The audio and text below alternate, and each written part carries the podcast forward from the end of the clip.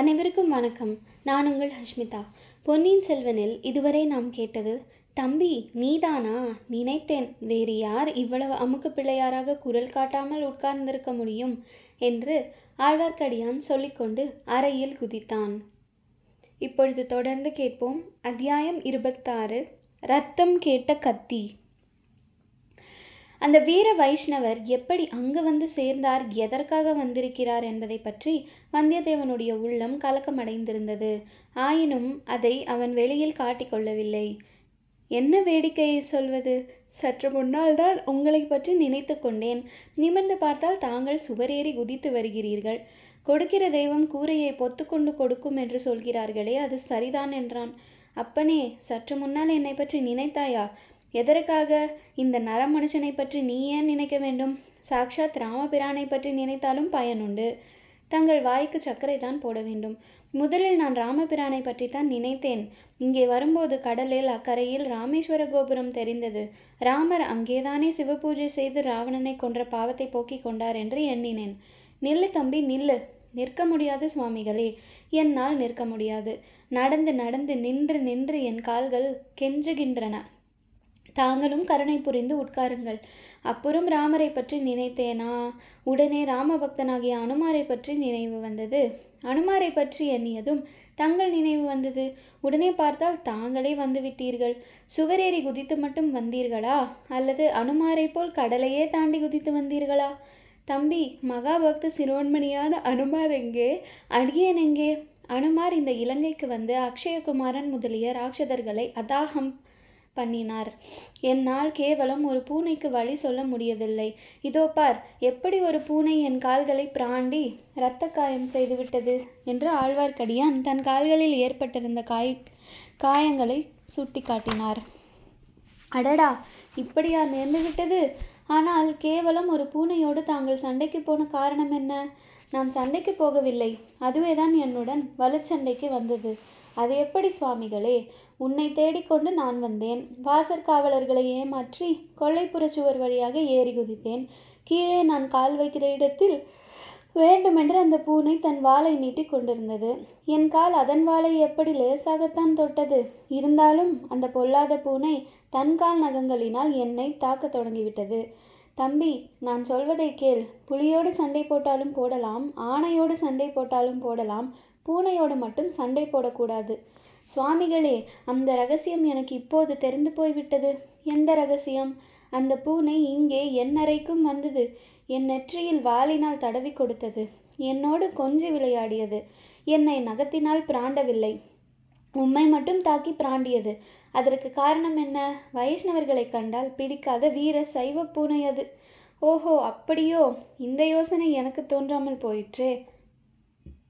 வீரசைவ பூனை என்று தெரிந்திருந்தால் தடியினால் நாலு திருச்சாத்து சாத்தி இருப்பேனே. உன் கையில் தடி இல்லாதது நல்லது.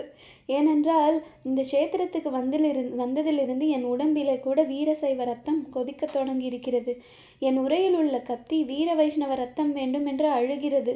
நீர் எனக்கு செய்த பேருதவியை நினைத்து அதை அடக்கி வைத்திருக்கிறேன். அப்பனே உனக்கு நான் ஒரு உதவி செய்யவில்லையே.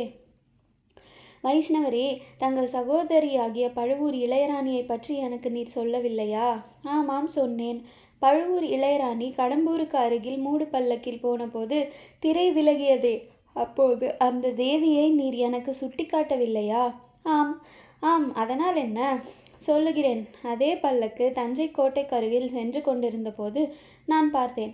பல்லக்கு சுமப்பவர்கள் வேண்டுமென்று வந்து என் குதிரையின் மேல் இடித்தார்கள். நான் நியாயம் கோருவதற்காக பல்லக்கின் திரையை விலக்கி பார்த்தேன். உள்ளே இருந்தது யார்? பழுவூர் இளையராணி சாக்ஷாத் நந்தினி தேவிதான். ஓஹோ நீ அதிர்ஷ்டசாலி. நான் ஆன மட்டும் முயன்றும் நந்தினியை பார்க்க முடியவில்லை. உனக்கு அது கைகூடி விட்டதே. அதிர்ஷ்டம் வரும்போது அப்படித்தான் தானாகவே வரும். அப்புறம் நான் தங்கள் பெயரை சொன்னேன். தேவிக்கு முக்கியமான செய்தி தாங்கள் சொல்லி அனுப்பியதாக கூறினேன். நானும் பார்த்தாலும் பார்த்தேன். உன்னை போல் கூசாமல் பொய் சொல்லுகிறவனை இந்த பிரபஞ்சத்தில் எங்கும் பார்த்ததே கிடையாது. வைஷ்ணவரே என் மூதாதைகளுக்கு கவிஞர்களின் பேரில் மிக்க பிரியம். அவர்களே கவிதைகளும் பாடியிருக்கிறார்கள். அதனால் என்ன? கவி பரம்பரை ரத்தம் என் உடம்பிலும் ஓடுகிறது. அதனால் சில சமயம் கற்பனை பொங்கி வருகிறது. உம்மை போன்ற பாமரர்கள் அதை பொய் என்று சொல்லுவார்கள். நல்லது. அப்புறம் என்ன நடந்தது? என் கற்பனையை கேட்டு வியந்த நந்தினி தேவி பழுவூர் முத்திரை மோதிரத்தை கொடுத்தார். அரண்மனையில் வந்து பார்க்க சொன்னார். போய் பார்த்தாயா? பின்னே பார்க்காமல் இருப்பேனா? உடனே போய் பார்த்தேன். என் வீர தீர பராக்கிரமங்களை பற்றி நானே சொல்லி தெரிந்து கொண்ட நந்தினி தேவி எனக்கு ஒரு முக்கியமான வேலை கொடுத்தார். அது என்ன வேலை? இந்த இலங்கையில் மதுரை பாண்டிய வம்சத்து மணிமகுடமும் இந்திரமாலையும் இருக்கின்றனவாம். இலங்கை அரச குடும்பத்தார் மலைநாட்டில் ஒழித்து வைத்திருக்கிறார்களாம். அந்த நகைகளை எப்படியாவது தேடி கொண்டு வந்துவிடு என்று சொல்லி அனுப்பினார். இது இவ்வளவு கஷ்டமான வேலை என்று எனக்கு தெரியாமல் போயிற்று. பெரிய பழுவேட்டரையரின் பொக்கிஷத்தில் உள்ள ஆபரணங்கள் ஆயிரம் கழுதை பொதிகணம் இருக்கும் என்கிறார்கள். அவ்வளவும் இளையராணிக்கு போதவில்லையாக்கும். சரி கொண்டு வந்தால் உனக்கு என்ன தருவதாக சொன்னாள்?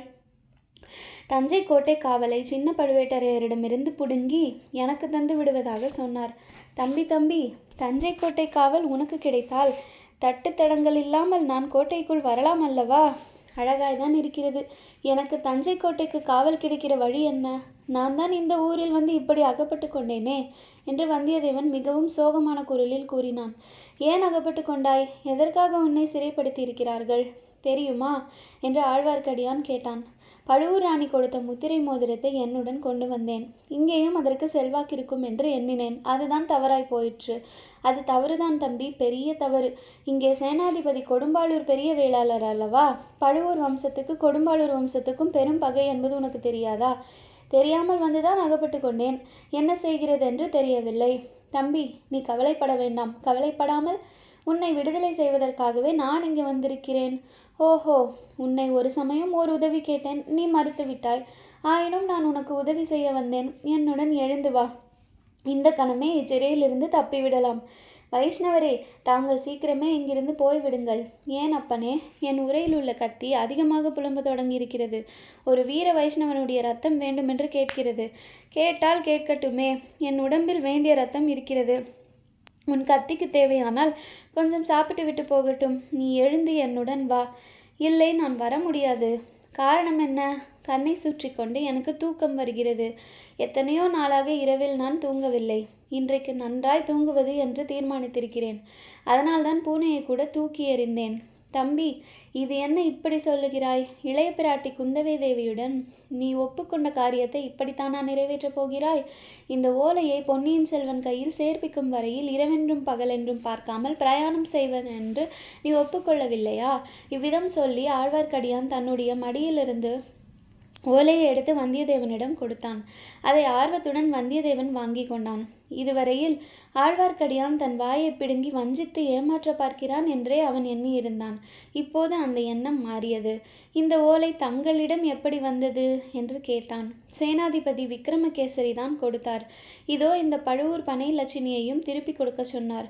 உனக்கு எப்போது இஷ்டமோ அப்போது பிரயாணம் புறப்படலாம் என்று சொன்னார். வைஷ்ணவரே தங்களுக்கு என் மனமார்ந்த நன்றி. நன்றியை எல்லாம் சேர்த்து வைத்துக்கொள். சமயம் வரும்போது கொடுக்கலாம். ஐயா இளவரசர் தற்சமயம் எங்கே இருக்கிறார் என்று தெரியுமா? அது யாருக்கும் தெரியாது. அனுராதபுரத்திலிருந்து மலைநாட்டுக்கு சென்றிருக்கிறார். தேடி கண்டுபிடித்தே ஆக வேண்டும். உன்னோடு வழிகாட்டி போகும்படி சேனாதிபதி எனக்கு கட்டளையிட்டிருக்கிறார். நீ விரும்பினால் வருகிறேன். வந்தியத்தேவனுக்கு மீண்டும் சிறிது சந்தேகம் உண்டாயிற்று. சுவாமிகளே புறப்படுவதற்கு முன்பு சேனாதிபதியை நான் பார்க்கலாமா என்று கேட்டான். அவசியம் பார்க்கலாம். பார்த்துவிட்டுத்தான் பிரயாணம் கிளம்ப வேண்டும். வானதி தேவியை பற்றி சேனாதிபதியிடம் தெரிவியாமல் போகலாமா?